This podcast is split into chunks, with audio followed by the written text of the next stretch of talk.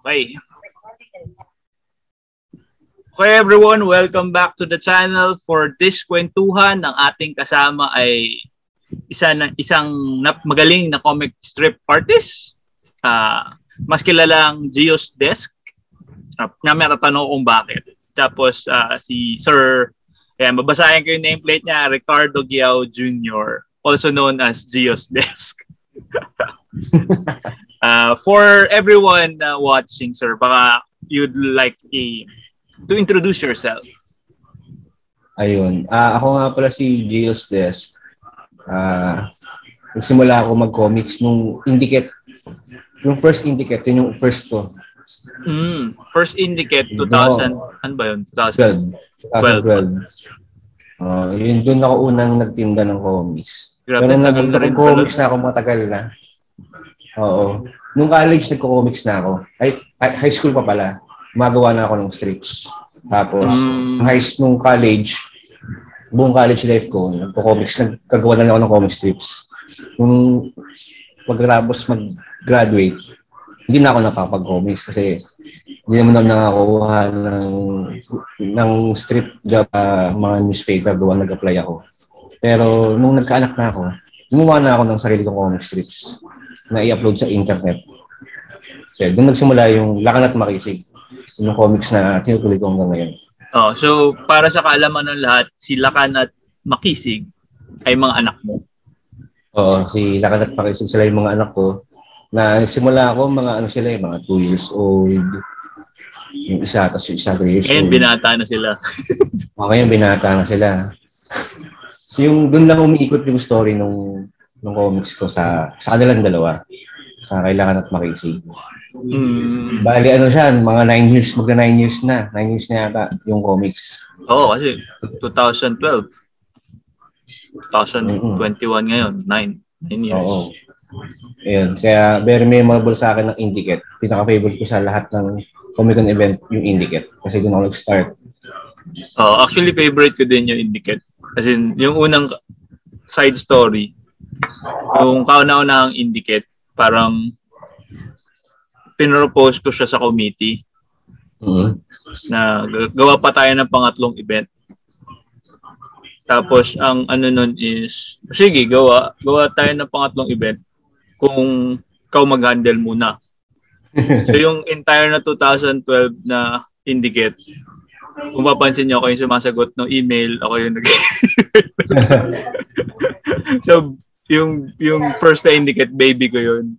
ah, So sa parang suggestion mo, di ko gumawa, ganun. Oo, uh, parang gano'n. Kasi ganun naman, ganun naman yung mga suggestion sa amin. Eh. Pag gusto mo, edi okay, gawin mo.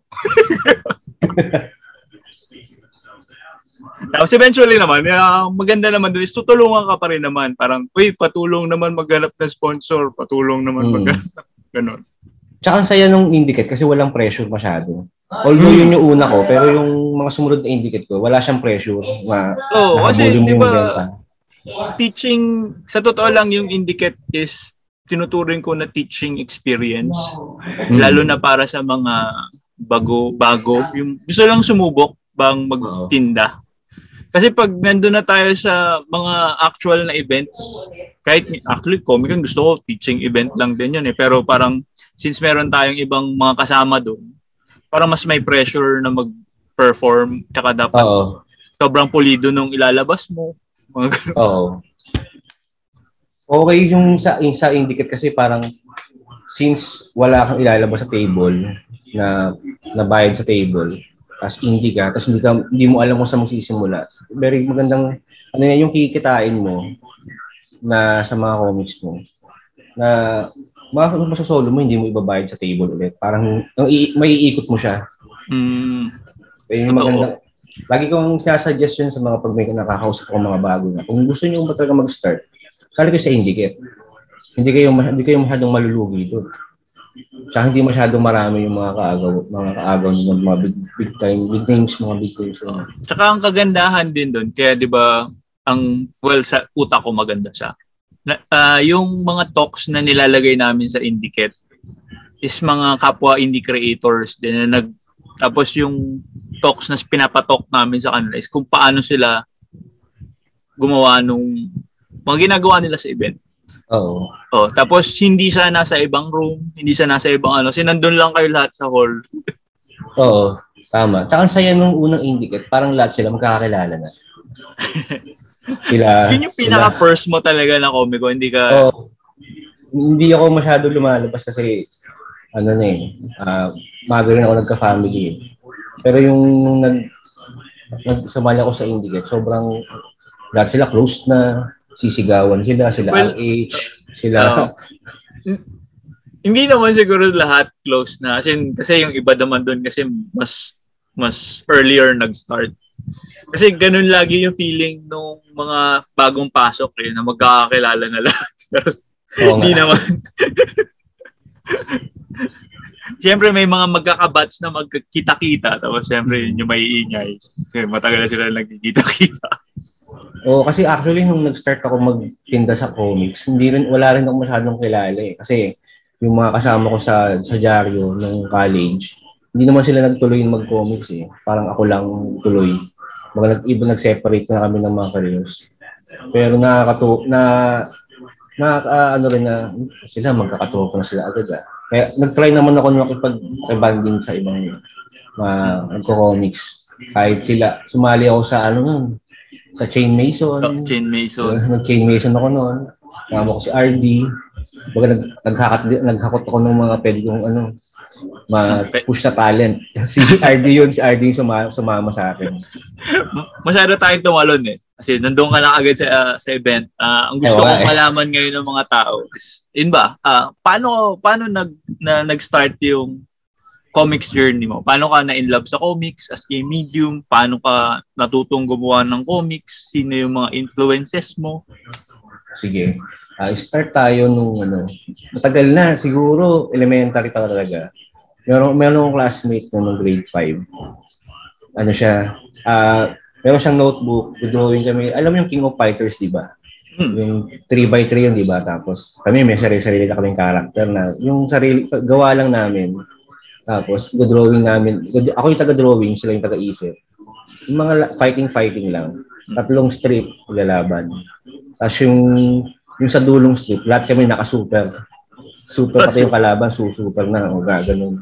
Parang dun lang. Tapos, nung, ano rin, nung after ilang years, nagbabasa-basa na rin ng mga, usually comics ko sa diary lang kasi pag sa barbero, habang naghihintay, may mga comics doon, o kaya sa, sa Inquirer, yung mga Sunday comics, yun. Mahilig ako sa, mahilig ako sa comic strips eh. Hindi ko alam kung bakit. Siguro kasi yung cartoon, yung style ng drawing. Kaya nahilig ako sa Pugad Baboy. Pugad Baboy talaga yung nag yung number one Sir influence. Paul. Sir Paul uh, talaga yung parang main influence. Mm, siya yung yung style art style niya, yung style ng pag-joke niya, storytelling, parang inaaral ko pa kung, pa, kung bakit nakakatawa yon hanggang baga self self self ano self learning self learning ano ba tama ba self taught oh, pala self study oh, self taught yeah. pero nag ano ka um nung college mo related ba sa arts yung kinuha mo? Oo, uh, related. Uh, finance naman yung kinuha ko noon. Uh, so, so meron ka rin formal na training. Oo. Uh, Tsaka yung talagang nag, yung high school talaga yung nag-inspire sa akin mag diretso sa comics tsaka mag-finance. Kasi nung high school, di ba, yung mga magulang, gusto nila mag mag-nursing yung anak nila, di ba? Oh, anak, gusto ko tang mag-nursing ka. Ganyan. Kaya hindi ako talagang, gusto ko talaga mag-drawing, yung drawing na mag-drawing. Kasi nung high school, nag-drawing na ako. Pati yung mga, nagkikitaan ko na yung drawing ko dati kasi kahit pag may mga projects, nagawa ng isang buong comics as to drawing, di ako yung una magpapasa, tapos may kitang mga classmates, uy, Okay, pagawa naman ako. Sige, bayad. 50 pesos. Ayan. Papa, ano ako, papa, oh, parang, ko. Hanggang ngayon kaya may ganun pa rin sa mga bata. oh, Kasi alam mo, yun, yun nga yun yung ano yun yung racket ng mga kasi Artist, diba, per class may isang magaling na mag-drawing. Oo, oo, yun, ganun. Tapos siya yung laging inuutusan gumawa ng bulletin board. Siya Pati yung, sa poster making contest, siya yung, siya yung laging exempted. Yung pambato. Bato. Pero hindi pa ako nanalo ng poster making ah. Never pa ako nanalo sa mga awards sa school dahil sa arts. Hindi pa nagagawa yung ano yung mga may globe, tapos may kamay na nakaganon. Tapos may pakwan, ganyan. Gumagawa ako nun, pero hindi pa ako nananalo. Kasi yung, yung mga classmate ko na hindi nag-pursue ng art, sila yung mga nananalo dati. Pero ngayong career, hindi yun yung career nila. Hindi na nila tinuloy. As in, Oo. and actually, as sad nun eh, parang laki ng percentage ng mga bata na interested sa arts nung bata sila. Mm Tapos eventually, pag tanda-tanda, girls na or ibang bagay. Oo. hindi, hindi natutuloy yung ano, yung passion ko sa drawing. Kaya parang, mas magaling pa sa akin yung mga yun, ha? nung time na yun. Oo, nung time na yun, oh, siyempre. Pero yun. Pero nung since nag-drawing na ako ng newspaper sa nung high school, ah meron pa akong time na ano, dinowing ko yung yung ah, discipline coordinator namin. Kasi ano siya eh, parang may nachichismis na ba din siya. Tapos, yung mga pinipili niyang mga assistant na mga estudyante, puro mga good looking. Tapos nilagay ko sa comics yun. Na nilabas doon sa Jagan High School. Hindi ka naman na, na, napatrouble nun. Kasi, Ayun nga, pinatawag ako sa ano, sa office niya. ah, Tapos, ano, pinagalitan ako, ba't daw ganun? Ba't pinapatamaan ko siya, ganyan. Sabi ko, eh, hindi naman po, depende po sa nagbabasa. Tsaka, napansin ko lang na puro good looking. Pero ito mo sinasabi na, ano kayo, may sablay. So, naging big issue yun dahil nga napatawag ako. Parang, pero, parang crowning moment yun na, ano, sige, tutuloy ko to. Nagpa-finance ako ng college. oo. as in, nung, noon pa lang pala, ano ano eh, fight the system eh. Oo. Hindi, siyempre, pag may nakita ka ng mali, itatama mo na. Papan, pag may napapansin ka. So, after nun, eh nga, tulad na sabi mo, nagkaroon ka ng ah, period na hindi ka nagko-comics. Oh, after nung college yun, kasi nung Ah. college, buong four years ko sa college, nagko-comics na ako. Ah, minsan nakakabuo, mar- marami kaming artist doon sa Garbo. Pero minsan ako na ako lang yung masipag magpasa ng strips. Nakakabuo ako ng isang buong page, ako lang yung laman.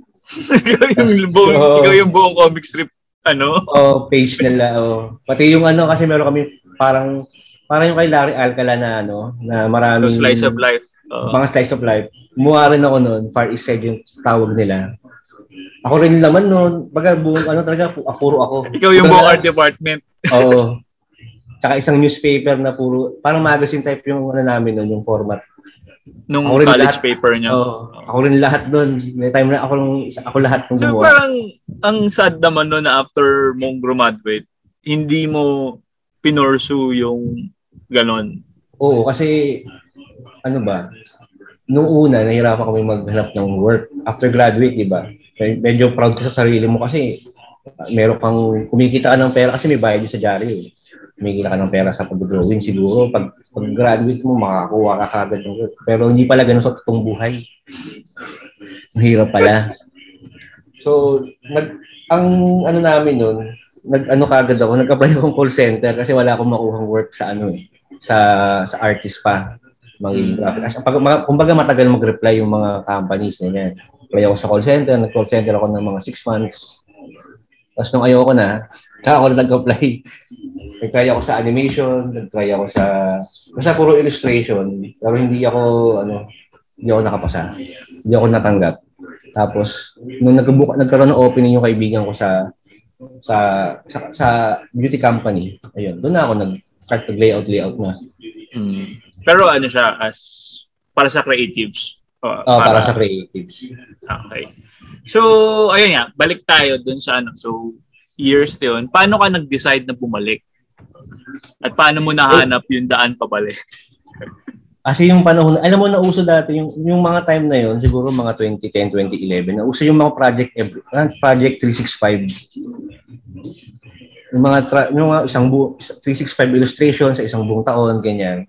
Naisip ko, Mm, sasali ako oh. gagawa. Gawa ako ng ano, project Daily art. 365 o daily art. Comic strips naman. Pero Geos Desk pa yun, Geos Desk. Kasi yun yung title nung, kaya pala Geos Desk yung pangalan. ayan, ayan, ayan. Bakit Geo's Desk? kasi yun yung title nung ano, yun yung title ng comics ko.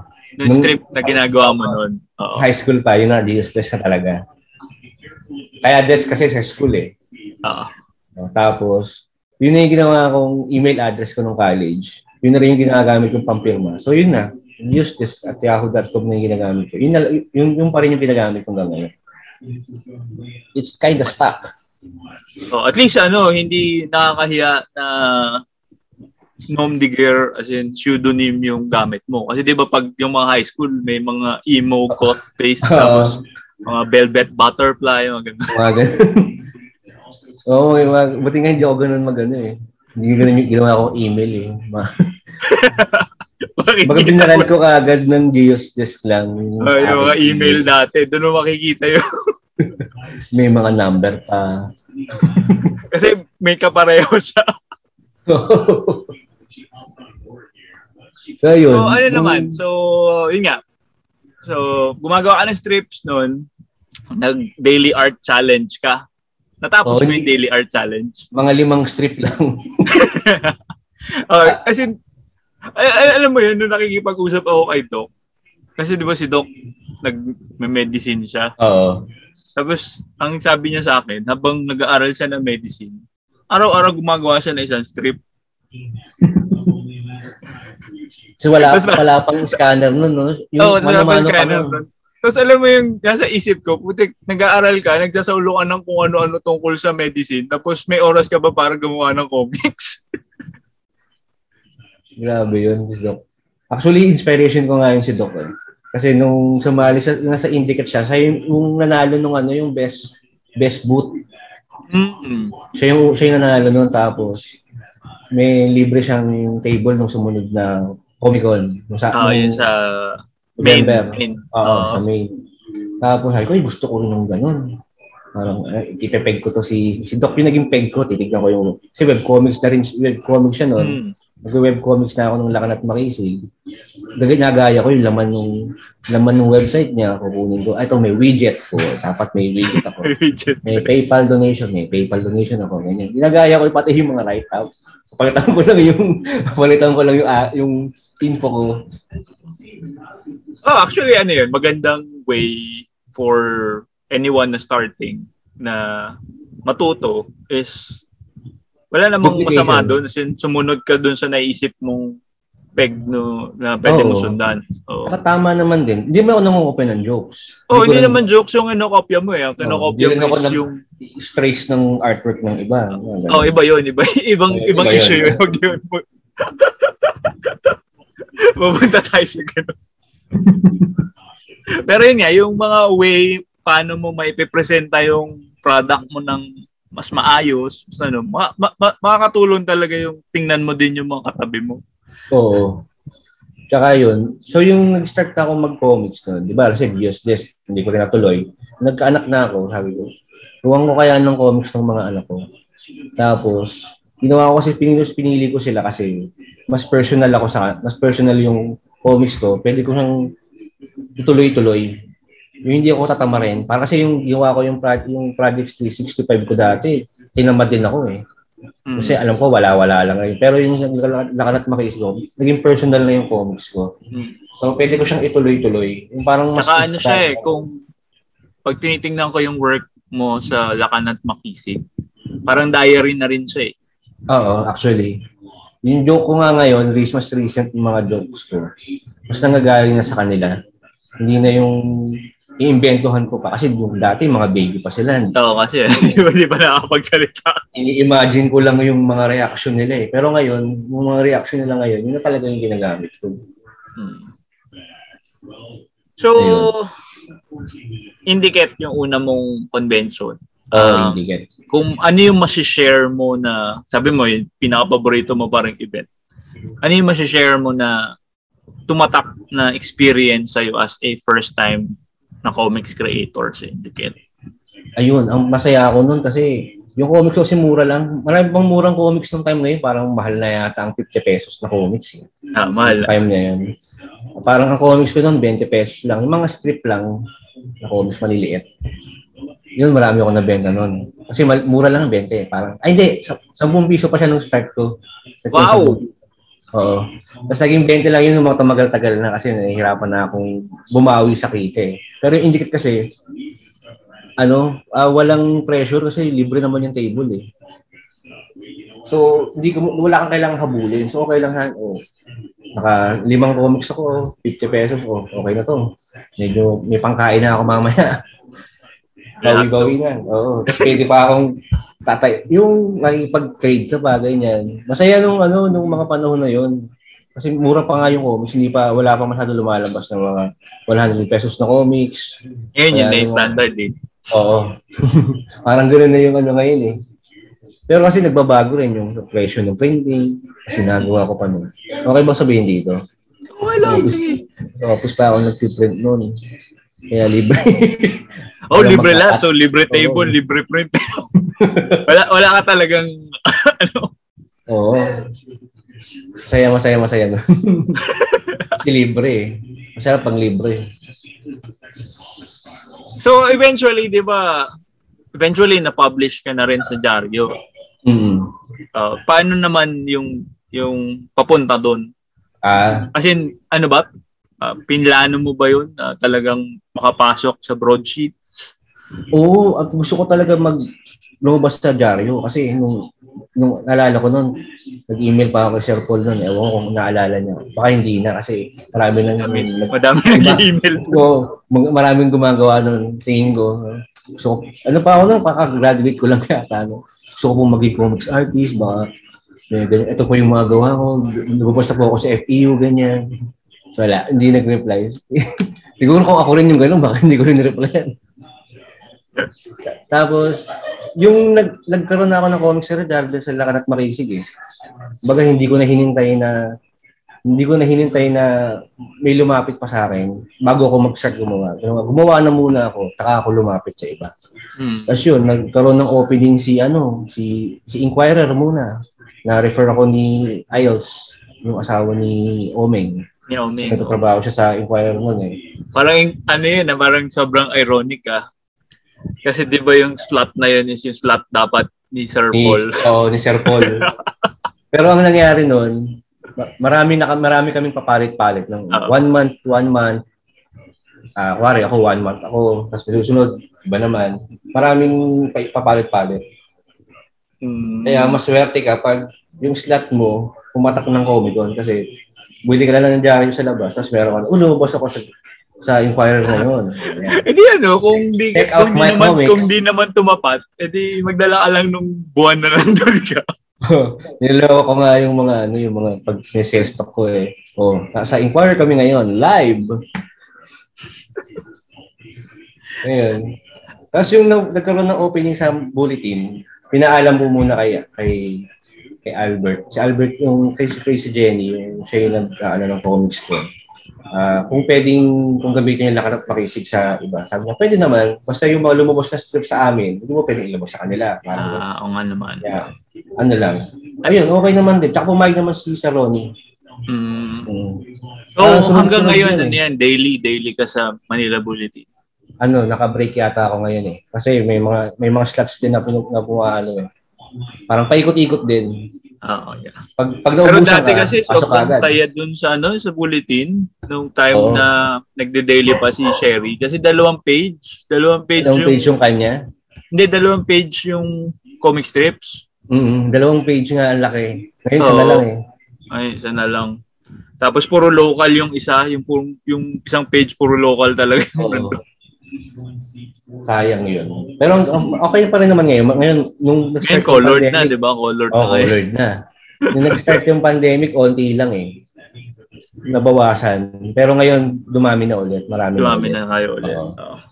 So, ano naman, ano, ano yung ma-share mo about uh, kasi iba rin yung ano eh, iba yung katulad ng sabi mo, iba yung discipline ng comic strip, paggawa ng comic strip. Alam ko, nahihirapan ako actually sa comic strip. Mm. Kasi matagal ko nang gustong gawa ng sequel yung strips ni Cherry. Kaso every time na gagawa ako, ay makagawa ako ng tatlo, tapos ayoko na. Hirap na. Maglo-long form na lang ulit ako. Parang kasi mag-strips kasi pag ang bilis mong tapusin yung joke eh. Ang haba nung hindi katulad pag sa mga, yung, alam mo yung parang kay, kay JP, yung sa Poso Negro. Hmm. Parang pwede mo siyang gawing strip, pero yung isang buong chapter niya, isang strip lang yun. Oo, uh, ma, ma, ma, ano, eh, ma, ma, ano yung setup ni JP. Eh. Uh, mahaba yung build-up ng joke niya. Uh, pero pwede yung gawin yung sa isang strip lang. Eh. Pero, ayun. Uh, Mas ang challenging din kasi yung strips kasi doon ka lang sa panel mo mag naglalaro. Hindi yung challenge doon. Tsaka gusto ko rin ginagawa ni Sir Paul na may may continuous story. Oh, yun, ayun yung mas mahirap kasi 'di ba, joke 'yun. Joke, oh. joke, joke. Pero pag binasa mo ng sunod-sunod, may kwento. May kwento, oh. yun nga eh. So ginagawa ko na rin yun. Kasi pag ako dati, pag nag-iisip ako ng joke, parang akong script writer sa Bubblegum. Uh-huh. Yung meron akong isang ano, isang situation na punch punchline. So yun yung ginagawa ko. Parang, parang dire-diretso ako mag-isip. Pag isang araw ko mag-isip ng joke, yun ang ginagawa ko. Pare, yung topic ko dati is yung sa mga Batman. So lahat ng comic strips ko noon, tungkol kay Batman na nilalaro ng dalawang bata. Ganyan. Kaya naghahabulan sila. Hindi. So lahat ng pwede kong maisip, iyaano ko sa strips. Kasi bumukha siyang isang story. Kaya ganun yung mga comics ko dati na by ano siya, by, by, by storyline. Oo, may tema. Yung ngayon, hindi na masyado kasi kailangan mo ng mas mas maraming gawin kasi every minute ka na talaga eh. Dati ano lang eh pag may time ka lang, ngayon kailangan mo lang isip na Kailangan meron, no. Tsaka Kaya ano dati, nakapag-bangko ka, di ba? Hindi ka pa naman for print yung ginagawa mo. Oo. Eh. Nakapag-bangko ka ng marami. Tama. Nung 2019 yun, ang dami kong nabangkong comics. Yung naubos na. Naghabol na ako ng gawa. Sakto, pandemic pa nun. Buti nakagawa pa. Ayun. Kaya sobrang bilib ako sa mga katulad nyo na nagde-daily eh. Yung mga nagde-daily. I mean, kasi pag minsan, di ba, uh, as an organizer, ang dami ko rin nakakasalamuhang mga creators. Mm-hmm. Kasi makikita mo na, yun, kahit nga event, may gumagawa ng strip doon sa sa table. so, sumali rin ako dati sa ano, nung sa Indicate, ay hindi, sa Comic Con din to eh. Nasa Changi ako nung time na yun. Sumali ako sa Manila Bulletin yung nag-sponsor. Oh, yung comic strip contest nila. Oo. Tapos yung na, on the spot. Nanalo ako pero hindi ako natawag sa stage kasi nandun ako sa Tiangge. So wala akong ah. kasama. Oo nga, mahirap din yun eh. Pag ano ka eh, pag wala kang karelyebo. Oo. Hindi ko rin alam na ano, na may nanalo uh, na. Uh, wala, pang, wala pa yung ano, di ba, yung mga recent kasi meron na nung mic dun sa ano, yung Oo, naririnig tama. rin yung naririnig announcement sa loob. hindi, hindi nun, hindi eh. Wala pa, wala pa kaming mga ganong sound setup. Tapos meron din yung time na yung, yung nag-sponsor naman yung hotdog ng comic strips din eh. Nanalo rin ako doon ng ano, pinambili ko yung ng mga comics. Yung si Mighty Mighty yata yun eh. Yung nagpa-comic strip sila na contest. Sumali kami si Milo, si Milo si Pancho Carambola. Sumali rin siya. Yung magkatalikod kami noon. Pasa na natin, pinasa namin. Nanalo kami. Siya yata yung nag, mas mataas yung nakuha niya eh. Tapos pinumbili ko ng comics. Nabili ko ng comics. Bili ako ng t-shirt. Masaya talaga ano. Ayun nga actually parang lagi ako laging parang sinasabihan kami na ano na parang napaka-competitive namin sa ibang events. Pero sa totoo lang kasi love na love namin yung ibang events eh. Kasi sa totoo lang mas gusto naming sumali ng event kaysa mag-organize ng events. Nakakapagod kasi no mag-organize. Oo. Para kasi laging nakakalimutan, di ba? Nakakalimutan na nagtitinda din kami ng comics. Oh. Kasi yung, nagtitinda din kami ng comics namin. Nag-start ako ano, comics, ang lahat ng pwede kong salihang event, sinasalihan ko eh. Mm, actually, ano yan, natut- kaya ako natutuwa sa grupo nyo eh, kasi yung grupo nyo, yun yung pinaka-active sa mga activities ng Comic-Con. Mm. Uh, parang yung Guapings, Oo. Kasi pag Comic Con talaga, ano talaga kailangan laging present. Kasi pag nawala ka, baka isabi, isipin ng tao, hindi ka na active eh. kailangan, Bakit naman? Yung, taking ko kasi, kailangan every, yung time na nag, nag yung medyo maluwag pa yung time ko, pag kailangan pag Comic Con, kailangan may, may bagong labas. Kada event, may bagong labas ka na ano. Actually, oh, um, medyo tunay naman yan. Lalo na kung mag invest ka, nakukuha ka ng table. Oo. Kasi hindi na rin biro yung pagkuha ng table. Di ba? Hmm. Tatlong libo din yun. So, Oo. pag, eh, since sobrang insular nga nung community natin, ang mga tao lang naman na may expect mo na pumunta ng Comic Con is yung sa same na tao din. Oo. Na malamang nakabili na sa'yo. Mm-hmm, nung tama. nilabas mo nung huling Comic Con. Maghahanap na ng bago yan. Oh, so pag wala kang bago, wala. Kasi ilan lang ba yung bagong pupunta ng Omicron? Oo. Tsaka mga nahahatak lang yun, hindi talaga yung iba, hindi talaga oh. interesado, kaya jowa lang yung isa. kaya ano talaga, uh, the best pa rin na maglabas lagi ng bago pag may event, sa Comic Con. Oh. Well, oh, sa, sa ibang event, event. Oh, sa ibang event naman kasi parang bagong mga circle yun eh. So, may mga may mabibenta ka talaga. oh, pero sure kasi yung sure kasi pag naglabas ka ng bago sa Comic Con, sure yung may bibili. Limbawa, ako, ako sumalangit na si Danry, pero nung tinagtanong si Danry, oh, Gio, may bago ka ba? Oo, meron ako. Tapos, tsaka ako gumawa nung bago, nahabol ko, nilabas ko ng Comic Con kasi nagsabi si Danry na kung may bago ka, bibili ako, parang gano'n. Yung si Danry kasi very, very, supportive siya. Pag nagustuhan kanya yung gawa, pag nagustuhan niya yung gawa mo, Oo. Mag- Tapos hindi lang niya sa sarili ni, ano, oh, i-promote niya sa iba. maano ka, magda-Danry zone. Zone. Oo, oh, yun. Sum- sumlangit na mo si Danry. Nakakamiss, nakakamiss si Danry. Oo. Kasi nakakaano talaga, sin, kung isipin natin lahat, nakakalungkot. Masaya siguro malamang pag nagsimula na ulit tayo mag-event pero ang dami ring nawala eh during nung Oo. nagkaroon tayo ng ganito.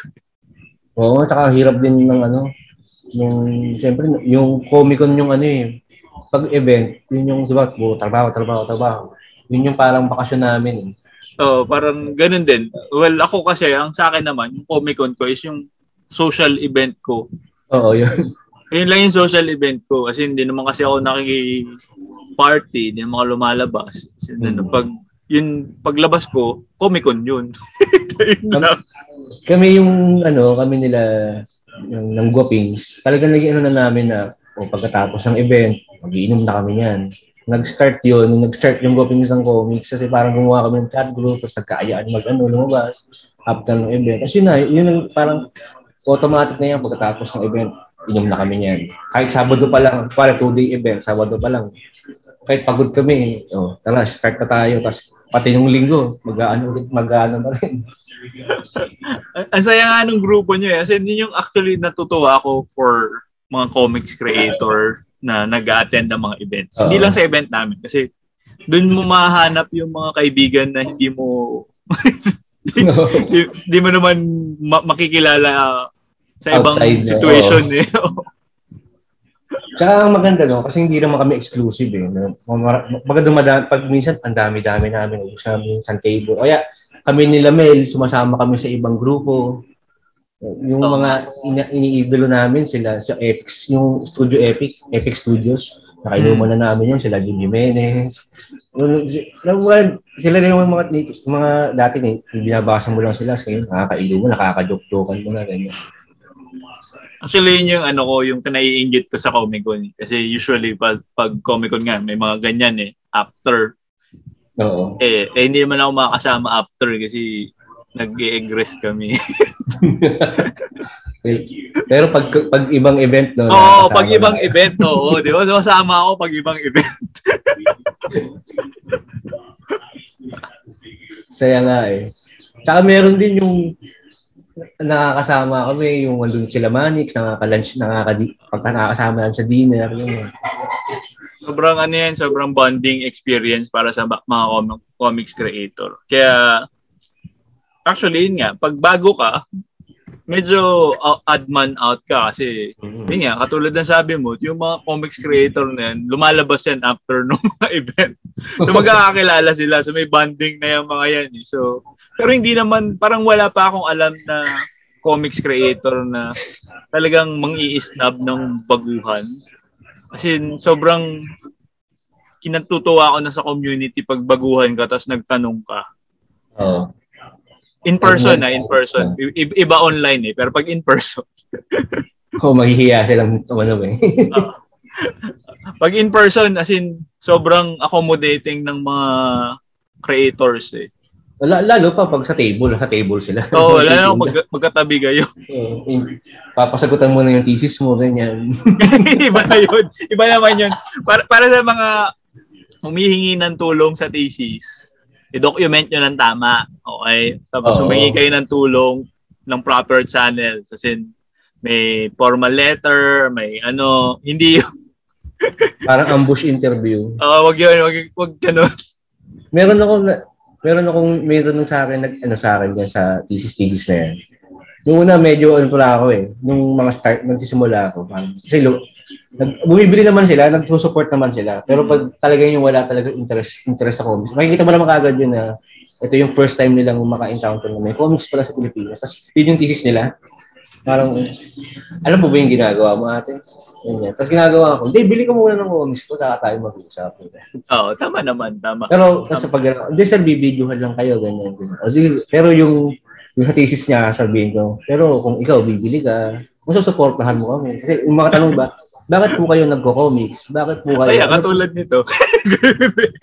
Tsaka di ba yung parang hindi ka ba nagbabasa na comics but yung tanong mo napaka-generic dapat mas malalim yung ano mo. Oo, mas malalim. Kasi thesis yun eh. Kasi di ba mas malalim, mas malalim na pag-aaral ng ginagawa nila. Tsaka, tsaka kaya kanila ini kaya kanila ini-interview dapat is para ma-supplement na yung mga tanong na, na dapat nasagot na nila yung mga ganyan. Oo, tama. Oo. Eh, makakasagot kaya na yun. Katulad ng sabi ko, sila ng, If gagamitin nyo, magpapatulong kayo for comics creators, gawin nyo naman ng tama. Document nyo ng tama. Mag-formal letter kayo. Oo. Tapos do your research naman. No, bago mag-interview. Oo. Para ala- alamin nyo naman kung sino yung ini-interview nyo. Oo, kasi minsan, di ba, pag mag, may nag, gumagawa ng interview, ganyan, ano ng podcast, minsan, hindi kilala yung trabaho mo, pero ikaw yung kinakausap. Um, medyo nakakaasar pag minsan. Oh, medyo nakakaasar. Oh, Pero it's Pag nagiging gawin, nakaka-cringe eh. Uh, for awareness din naman. So, sige, baka may marinig, may makarinig at makapanood na iba. Lalala ko doon kay si Ilog yata yung ini-interview tapos may inaano siya, hindi alam nung hindi alam nung nag-i-interview yung comics ni Ilog na siya yung gawa. Parang alam lang niya, oh, big time so sa comics kasi culture crush to. Eh. Pero hindi niya alam kung ano yung comics ni Ilog doon. oh, mahirap yung gano'n.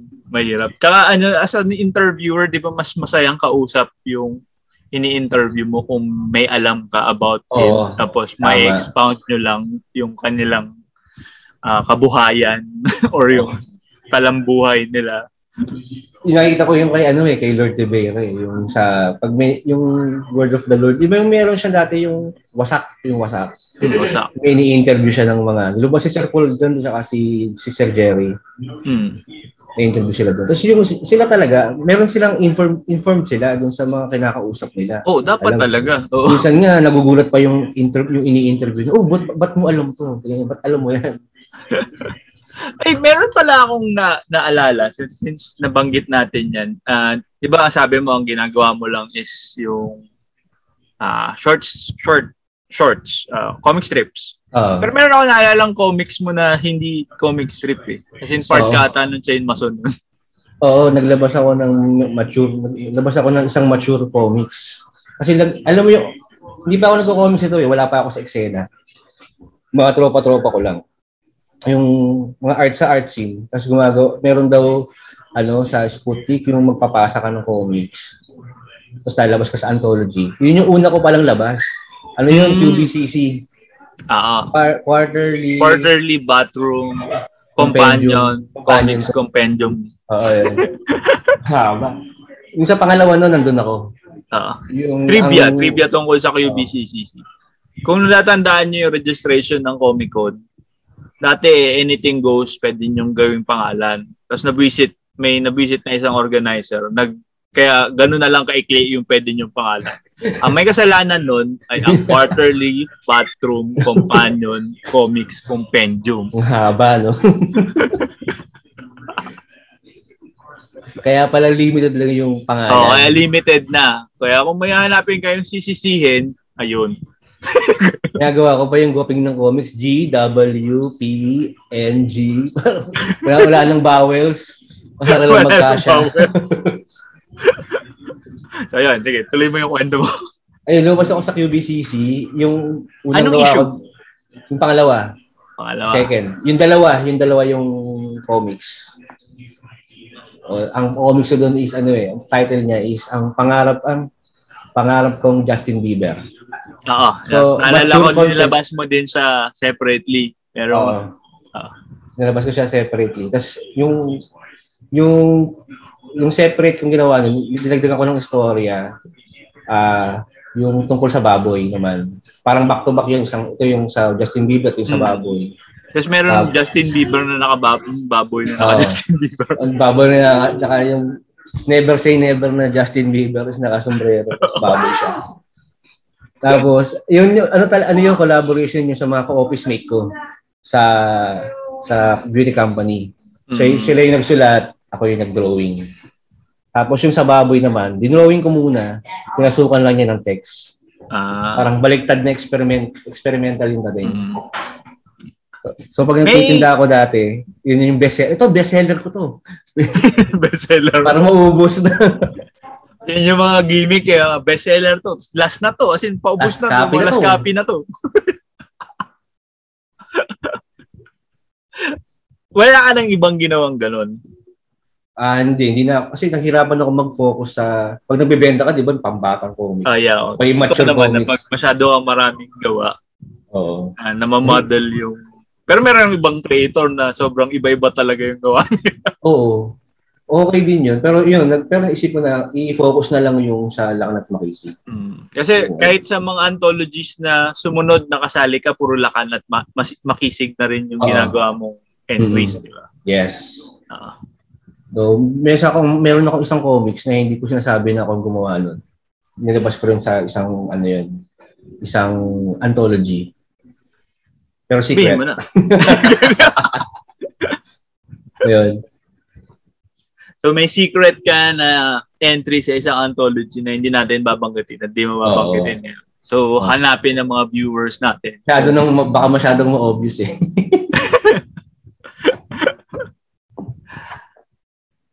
Ayun. Uh, maraming malamang nagtatanong sa'yo, mga bata, na gusto rin maging katulad mo, kasi yung comics creator. Ano yung usual na sinasabi mo sa kanila? Ano, actually hindi na mga bata yung tatanong sa akin, puro mga matatanda. puro matatanda. Pero gusto nilang pumasok sa pag-comics. Oo. Si oh. ano, nagtanong sa akin, naalala ko, si Julio Sempio, si tatlong, tatlong hari. Mm, Nakapyo pa ako dun sa comics niya eh. Tinamyo pa niya ako dun. Saka si Ramark din, yung pumasok ko sa, napasok ako sa Inquirer, saka ako hinanap ni Ramark. Pero gusto ko yung gawa niya kasi naalala ko yung gawa niya. Nakita ko sa sa comics sa contest ng Comic Con. Tapos may gawa siya doon. Tapos yung gawa na na yun, gustong gusto ko. Hindi ko alam na siya gumawa ah. Tapos yung nilabitan niya ako, sabi, tapos niya sa akin yung gawa niya. Uy!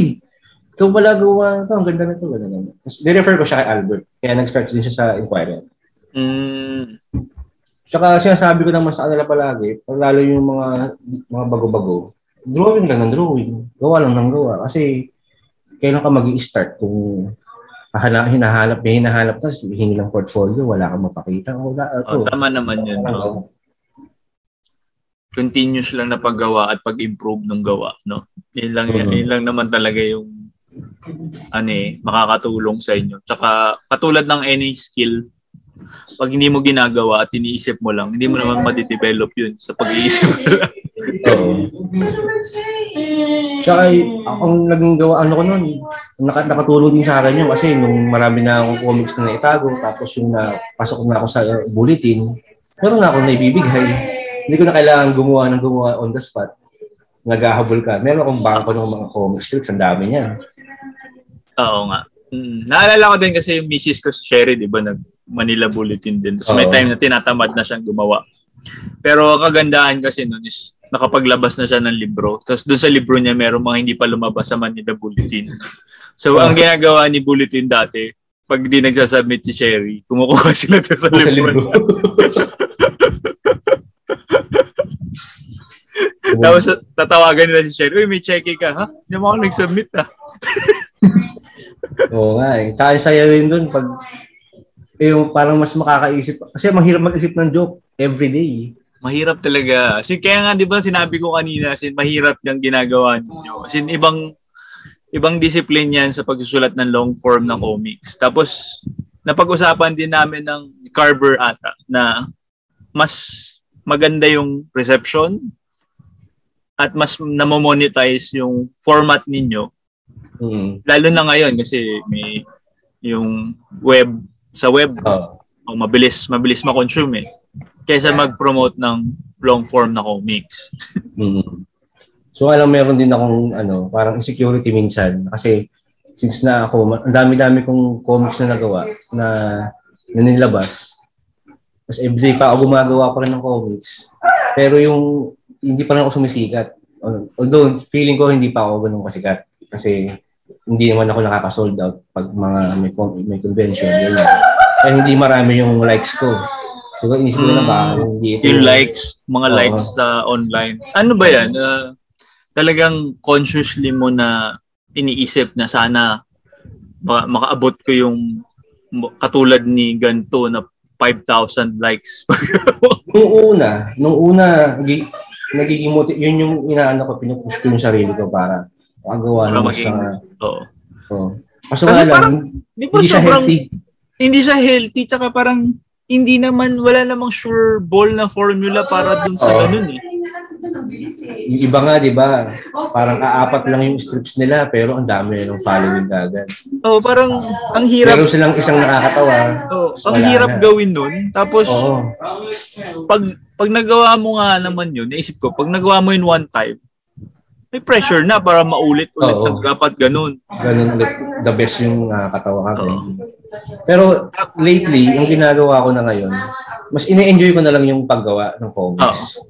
Kaysa, Kaysa doon sa paghahanap oh, ng recognition na ganun. No? Oh, yung satisfaction na ano ka, makakuha na ganun. Kaya mas na-enjoy ko ngayon yung paggawa actually. Uh, Kaysa nung nag-start ako na parang may hinahabol akong format, may hinahabol akong ano. Ngayon okay na ako. Pag maraming likes, di happy ako. Oh. Kasi mas nag-guess yung jokes ako. Pero Actually, ano yun, akin, in, he- healthy na mindset yun. So, tsaka marami rin na mga would-be creators. Siguro yun yung motivation nila pa, pagpasok. Kasi usual na, na, na naririnig ko na motivation is, uy, nag, gumawa si ganito ng ganyan. Oo. Tapos parang feeling mo, eh, kaya ko din gawin yan eh. Nagpa-viral ako, ganyan. Oo, oh, parang gano'n. Tapos gagawa din sila. Tapos yun nga, pag hindi mo nakuha yung inaasam mong maging uh, reception, nakaka-down nga yun, ganun. So mas healthy yung mindset mo ngayon na basta nag enjoy ako doon sa ginagawa. Oo. Saka mas alam ko mas na-enjoy ko yung, yung pag yung jokes niya nag mas nag mas na nakakatawa para sa akin, hindi man nakakatawa sa iba, okay lang. Ayun. Kaya kaka meron din akong social experiment. Di ba meron ako isang comic strips. Ano, puro controversial lang siya. Pero ang lakas niya makahatak ng ano, ng mga likes, nagba-viral siya. Pero ano da, siguro dahil sa controversy siya, ano, controversial yung uh, offensive yung mga gawa na yun kaya kaya siguro maraming nag nag-click parang nagiging clickbait yung dating niya. Uh, so meron kang secret na strip na controversial uh, strips. Oo, uh, ganun. Dami yung secrets ah. uh, hindi yun nga yung ano yung pinasa ko sa anthology. Yun na yun. Ah. Uh, mga, mga ibang people lang yung mga alam kung ano yun. Pero yun nga, kasi parang ano ko siya eh social experiment ko siya na gawin, gawin ko kaya ganito talaga sobrang iniba ko yung art style ko, iniba ko yung yung tirada ng mga jokes. Tapos napansin mo na mas mas gusto ng tao yung ganun. Oo. O dahil lang sa controversy, ang hilig nilang mag Mahilig lang sa controversy, no? Oo, oh, dami nila. Paawayin ka. Yung sa bagay, di ba, halimbawa kung magawa ka ng sa YouTube, oh, nag-YouTube oh. ka, di ba? Dapat controversial yung mga title mo, parang, oh. ano, tried parang, spicy click, noodles, gone wrong. Maghuhubad ako, ganyan. Oh, may nahuba, may, may nahubaran. may nahubaran, takbo, ganyan. What still end? parang, ayun. Pero ang kulit nun, kasi talagang may mga tao, di ko alam kung mga trolls pa to, mga bayang trolls, pero may mga tao talaga na, alam mo, nag, aawahin ka sa comment mo, tapos, titignan yung profile mo, titignan yung mga friends list mo, tapos yung kung sino yung family, sila yung manggugulo ng buhay. Kasi, alam mo, natatawa ako sa mga ganyan. Kasi ang tatapang nila. Pero pag tinignan mo naman yung profile nila, hindi naman yun yung totoo nilang profile. Oo, kababangko naman. No, as in, I mean, alam mong hindi yun yung totoong profile nila na totoong tao sila. Oo, tama. Oh, tapos ano yung, lang, matapang lang sa internet. Ang uh, matatapang talaga yung mga nagpo-post ng ganun. Tapos dun sa sarili nilang page, sa Oo. sarili nilang personal na page. Yan, si Kong, si Kong matapang, si Kong. Yung kasali oh, sa mga sa mga grupo, tapos manggugo, mga ano doon, mga spy doon. Oo, oh, mga spy sa doon na ang gamit niya yung Francis Martelino na peso. Oh. Hindi siya natatakot na may kasi pag may nang-aawa sa kanya, okay lang, sige, parang gano'n. Sumasali ng mga flat earther na grupo. Pero ano rin yun, trollish na behavior din yun eh. Kasi alam mo lang ano yung pagpunta Parang gugulo lang talaga. Ah, gugulo lang din talaga. Okay, ang social experiment mo, nakaka-intriga. Oh. Uh, nakaka-intriga. Mm. Hindi ko na siya nagagawa ngayon kasi busy na masyado eh, sa trabaho, lalo itong work from home. Pero dati, pag ginagawa ko lang siya pag naghihintay ng FX, gano'n. Kasi madalian drawing lang siya eh. Ano pa bang pwede natin pagkwentuhan? Baka meron kang gusto i-share ayun, uh, dati kasi, nung nawala, nung hindi na ako nag, uh, di ba, mahilig ako sumali ng mga ano, ito na lang, mahilig ako sumali ng mga ano, contest. Mga, con- convention, di mga convention. Nung sinastart na ako mag-comics, no, gusto ko lagi may, pag may event, siguro, every week siguro, or every month, dapat may event akong sasalihan. So, ganun yung, yung mindset ko, nung bago ako. So, pati yung Art Mart, alam mo yung BGC Art Mart, nag-start pa lang yung Art Mart noon. Sumali na ako sa sila RD. Kami ni RD pala, oo, tama. Tapos, nung mga una, nakakabenta pa ako. Medyo masaya pa.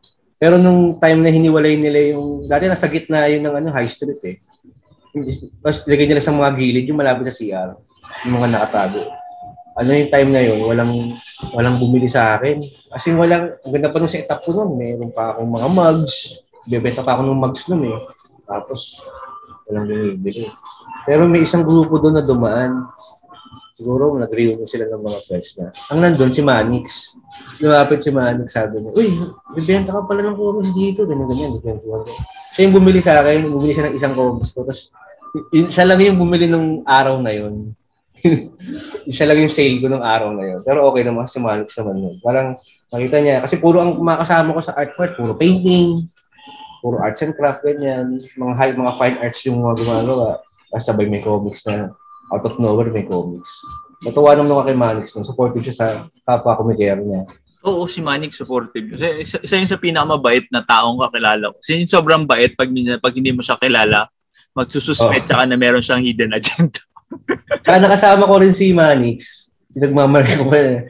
Parang nakadate ko si Manix. Kaming dalawa lang. Ito naman, nung ano, sa GT Mako naman to. special guest siya doon. Tapos, eh, mag-isa lang ako nung kakain. Gutom na ako, kakain na ako. Eh. Nakita ko siya, naka, akong Jollibee, eh, sakto doon din siya, kung nakapila. Di, pumila, pumila, doon na ako kumain.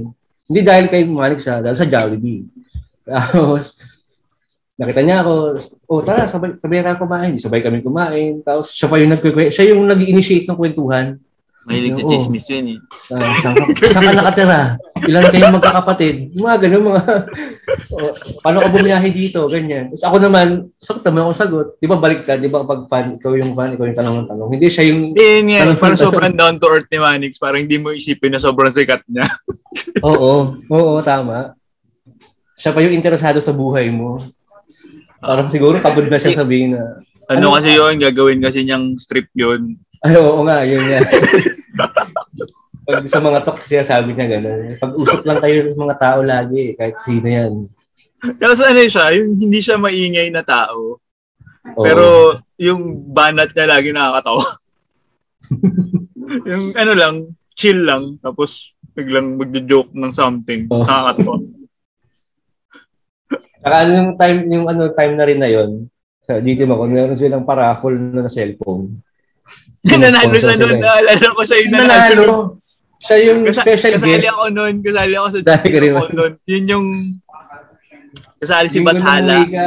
Oo, oh, yung may cosplay din. Oo, oh, may cosplay. Yun yung ano yung siya na yung special guest. Siya pa yung nanalo.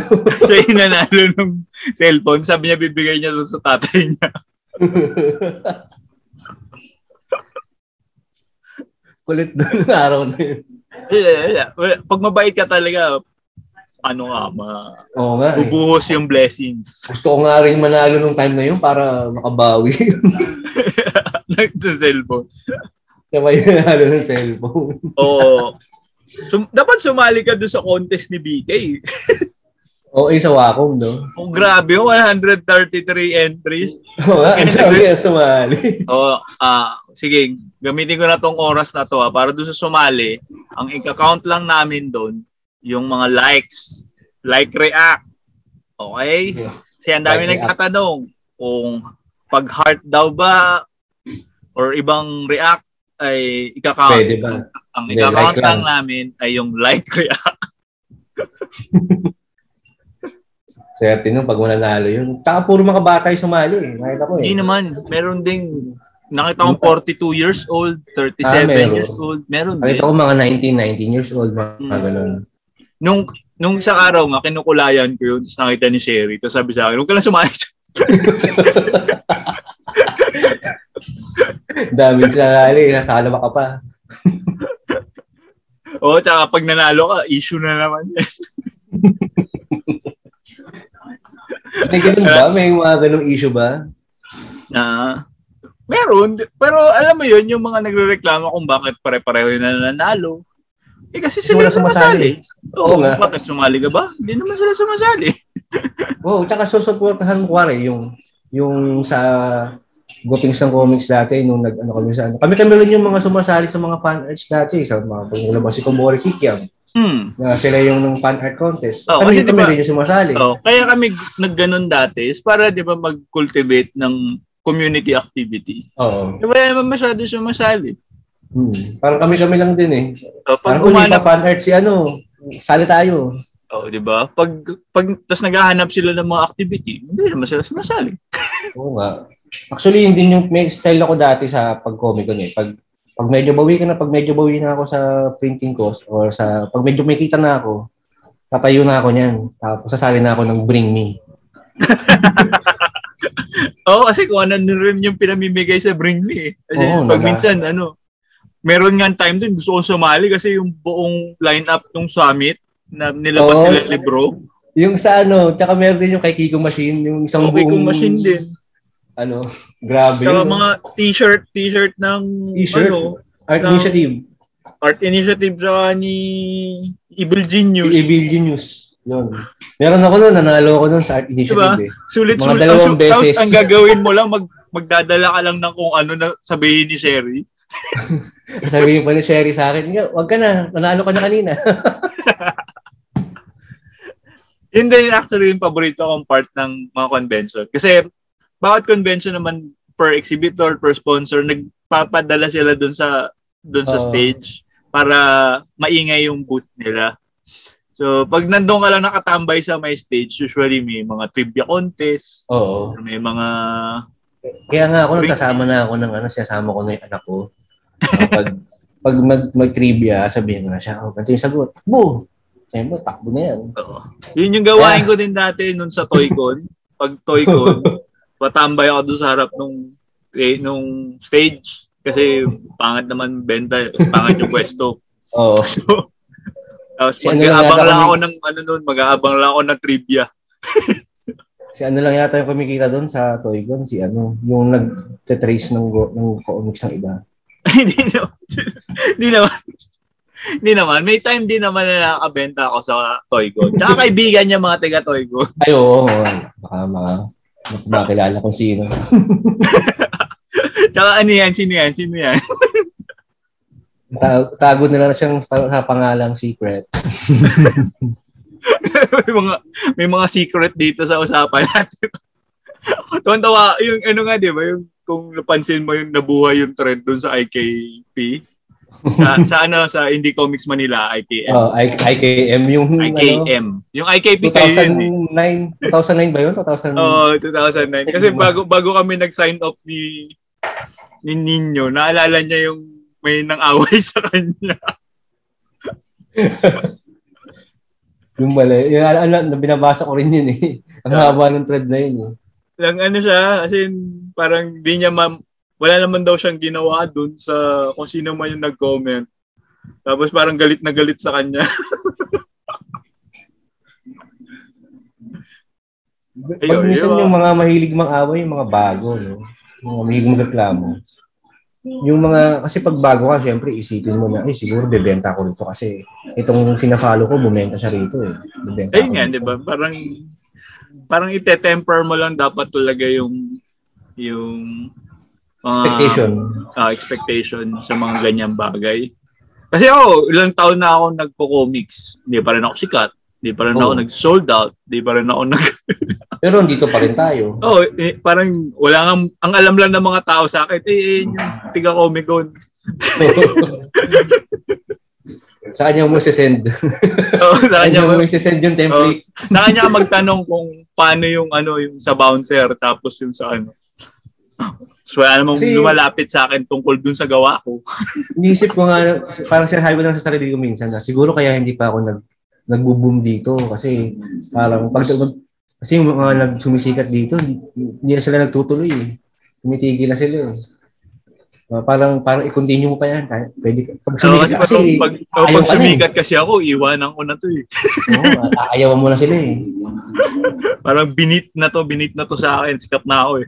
Hindi gagawin. Uh, Siyempre isipin, tsaka bago sila isipin nila, kailangan nila mag-build ng pangalan, ng audience, ganyan. Hindi naman lahat yung instant eh. May mga gumagawa nun, pero hindi naman lahat nakakagawa. Well, oo. Pero kasi yung, ayun nga, like, katulad ng sabi ko, tam nyo si Manix, ang bait-bait na tao, tapos punong-puno ng blessing yung buhay. Di ba? Oh, tapos yun yung mga nang-aaway. Nasaan na sila? Wala na. Ano, tahimik na lang. At hindi, iingay na naman yan. Tapos magpo-comment dito sa channel ko tungkol na ka, kung gaano kabano tong mga video na. Paula namang buhay kasi yun, kaya ganun. Naghahap na ng ano.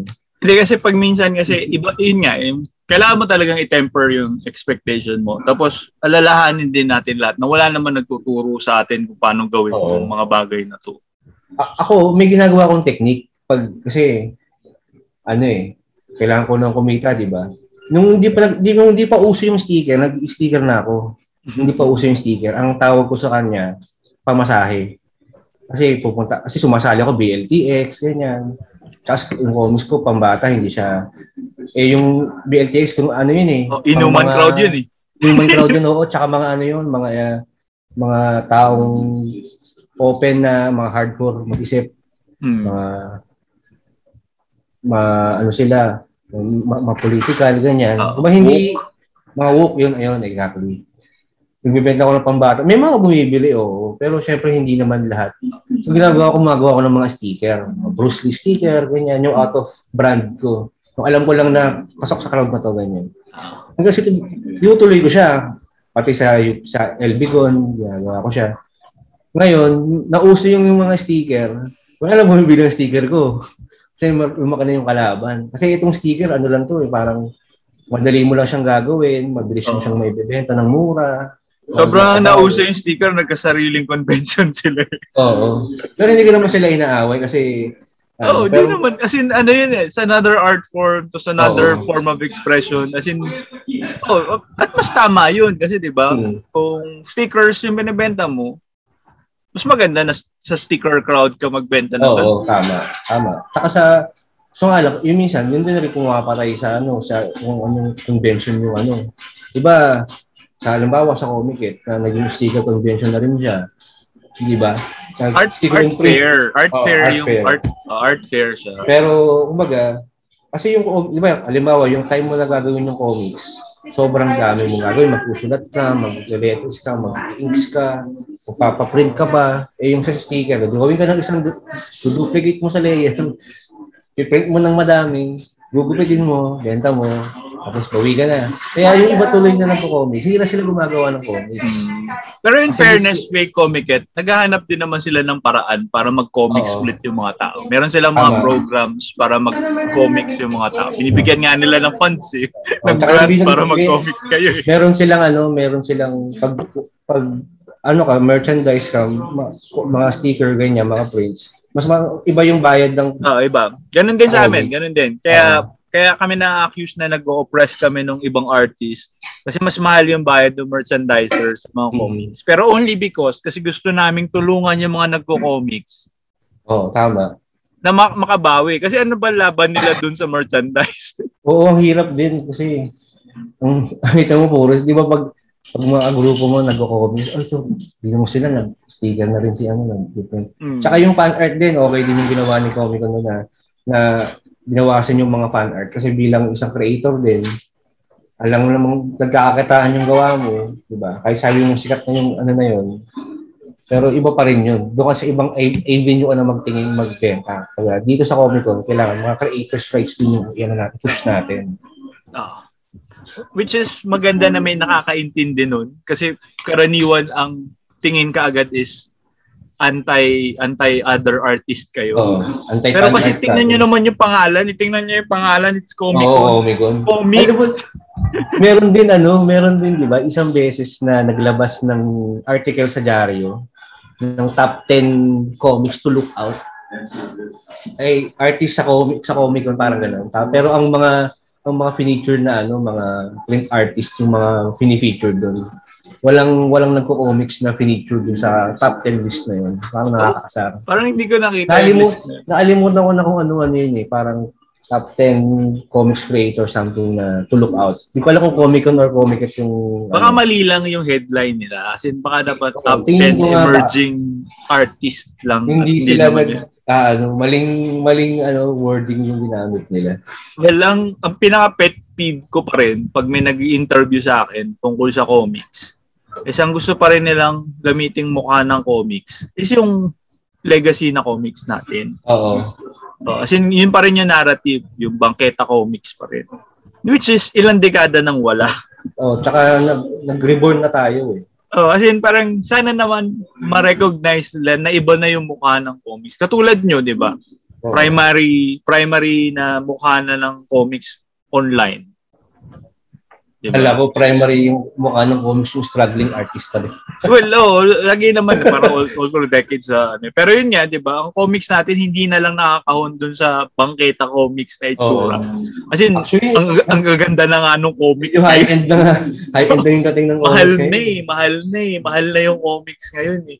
Sana man lang ma-recognize nyo na nagbago na yung mukha. hmm. Tsaka, oh, tsaka gusto ko yung sa ginagawa ng Comiket na ano, yung meron silang uh, tag dito, distribution, parang oh, pwede kayo mag ano rito sa amin, magbenta ng comics Oo. nyo. Oo, kasi parang at least namin. yun, meron kang 24 7 na convention. Oo, tama. Saka may sila mag-aasikaso, padala ka na ng comics. Hindi ka nag-aabang na convention lang. Pwede ka maglagay sa kanila. Which is maganda, maganda inisyatibo yun talaga ng Comic at hmm. kung kaya namin gawin yun, sana mag, maggagawin din namin kasi din din namin kaya yun. Oh, sino mong tatao sa inyo, no? Oo, oh, wala sa amin. Mahirap. Kami magbenta nga lang ng comics ko, hindi ko magawa eh. Kaya masaya oh, pag. Kung titingnan nyo, ayan, napapahilig ko sa inyo. Yan, oh, kita niyan, comics lahat yung mga nasa kahon na yan.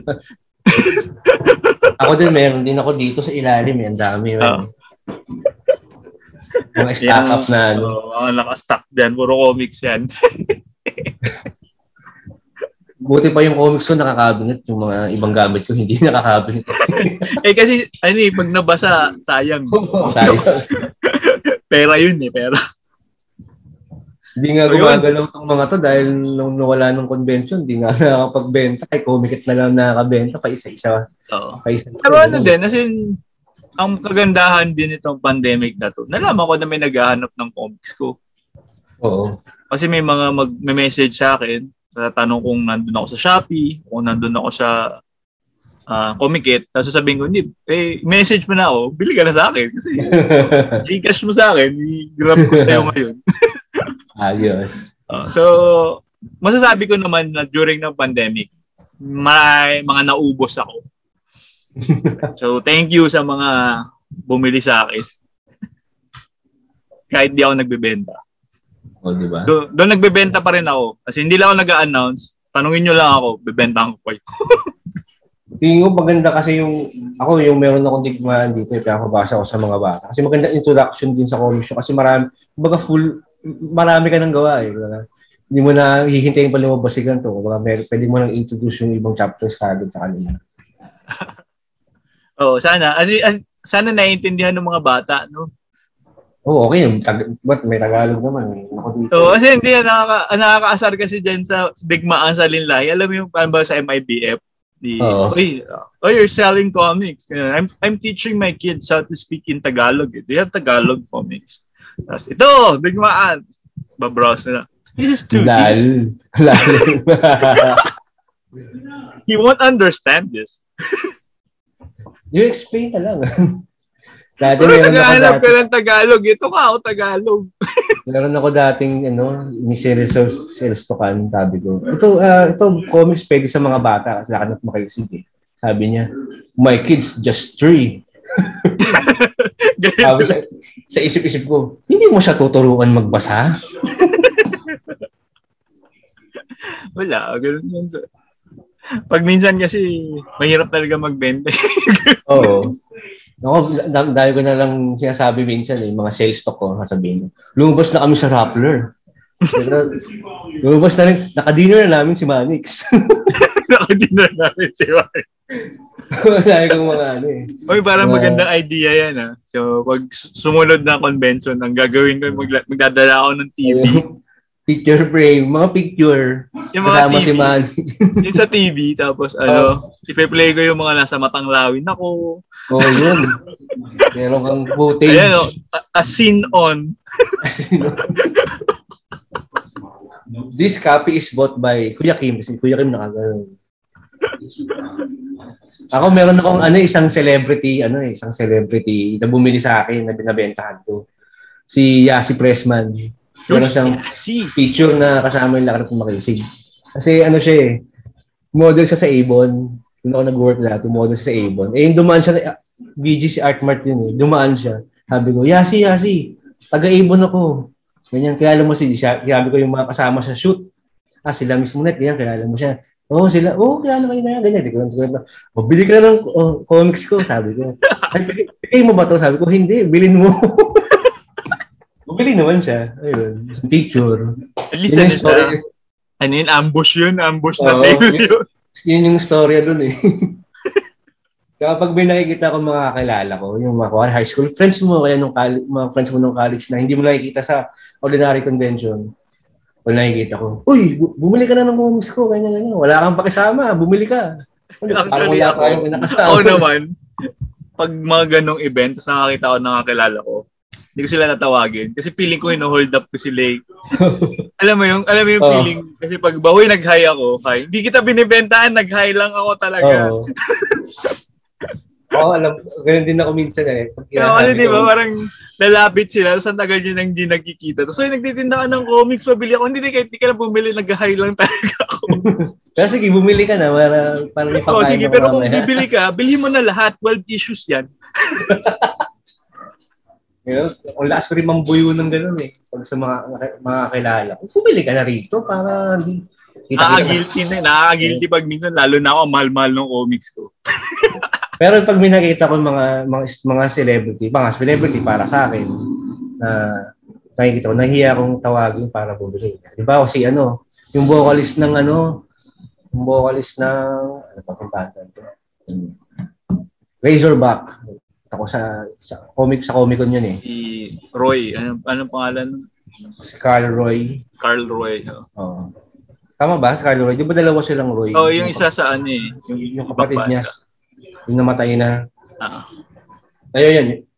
Nakita ko siya, tapos nakita, tatinginan kami, napangiti ako, tapos gumanon lang ako. Tapos nahiya akong tawagin na, ano, Sir, bili ko ng comics ko. Idol kita eh.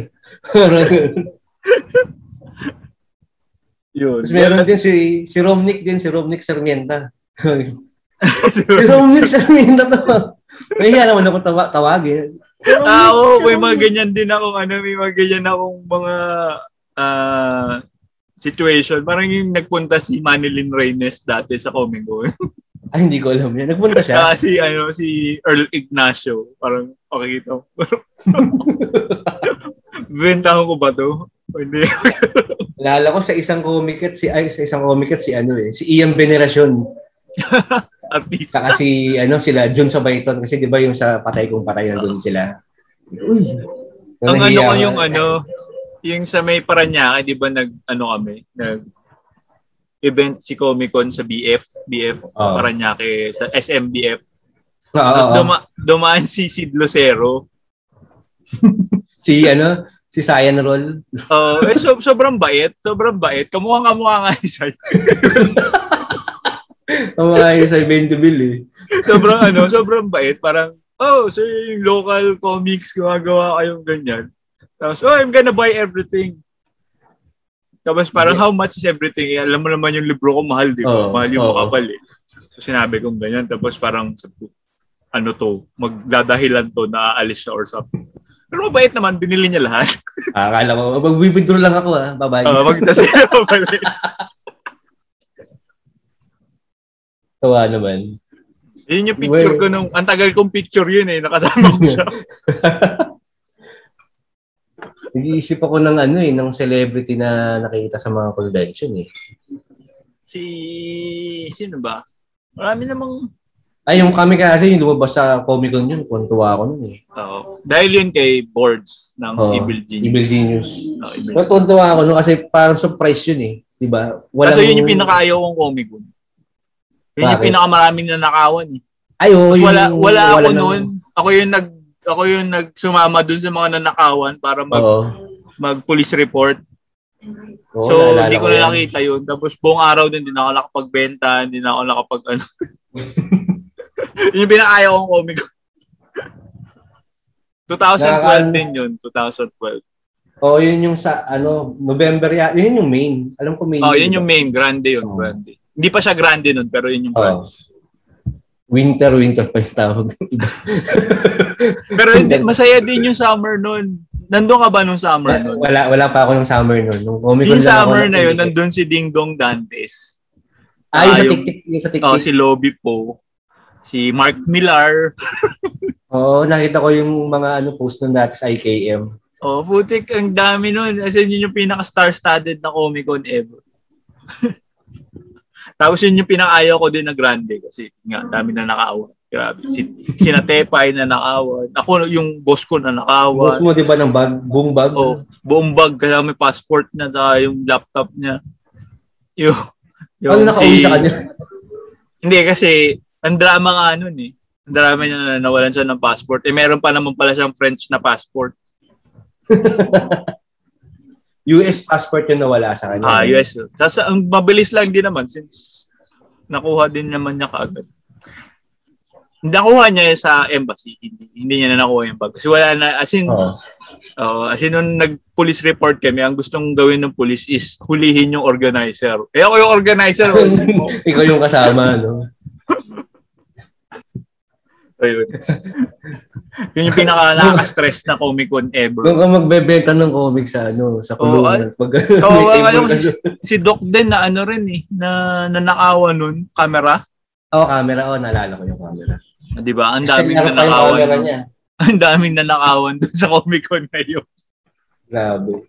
Dapat, ma- pwedeng ano yun, ma-documentary, no? Pwedeng ano, nakawan. Tapos ngayon hahanapin. Papa, papa medium. Papa Medyo. Kay 13. Ay, 13, oo.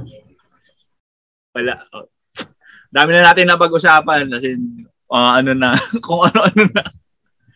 Ah, maraming salamat sa oras mo at nab- nabigyan mo kami ng pagsilip sa yung comics journey at mga pangyayari sa mga event. mga celebrity. Ah, Salamat din at marami rin ako nakwento. Tawa naman. Oh, ay tsaka ano pala, ah, para sa kaalaman ng lahat, itong si Sergio's Des ay isa sa mga founding members ng IKP, ng Indie Oo. Comics Podcast. Kung ano man yung ginagawa ko ngayon, as in, matagal na nilang ginagawa. oh, ang, mara- ang dami na nilang na-interview mga comics creator. Kasi nakakatawa yung yung kanilang ah, podcast. Kung I saan mean, may international na rin ngayon eh. Oh, ang dami, ang dami nga. As in, kung gusto nyo pang makahanap ng mga interviews with yung fellow natin comics creators, as in, subscribe na kayo sa Indie Comics Podcast na on the road na to a thousand subscribers. 1K. Oh. Paano nyo na sila para ma-monetize na sila? Oo, tagal na namin nag ano, parang kumita na kami ng pera. Mag, parang grade, mag-grade 2 na yung, yung IKP. Grade two Ata na ano, may edad na eh. So yun, uh, tsaka bukod sa IKP socials mo sir, para kung alam nila kung saan sila Ayun, ah, ako si Gios Desk lang, G-I-O-S-D-E-S-K sa Instagram. Sa Twitter, hindi ako active sa Twitter. Sa IG tsaka Facebook. Pero Lakanat Makisig at Lakanat Makisig, one word, sa Facebook tsaka sa Instagram. Kahit kung yun na ako add sa Gios Desk, sa Lakanat Makisig na lang. Atlakan Makisig. So yun yung ilalagay ko sa baba mo, Atlakan. Oh, at Lakanat Makisig. Yan. Okay. Okay. So maraming salamat ulit. Salamat din sa mga nanood at nakinig sa aming kwentuhan. As in, tawanan lang kami. tawanan. Ah, kung ano man yung mga secret na gusto nyo ungkatin, hanapin nyo na lang yung mga sinabi niya. May mga clues na kayo nang bahala magdugtong-dugtong. Dugtong, dugtong. Yung mga nabanggit niya ng mga nagtitrace, hanapin nyo na lang kung saan. Oo. At yung iba pa namin mga nabanggit namin mga kasamahan sa comics, ah, follow nyo na lang din sila. Ah, muli, salamat sa panonood at ah, see you sa iba pang mga videos. See you.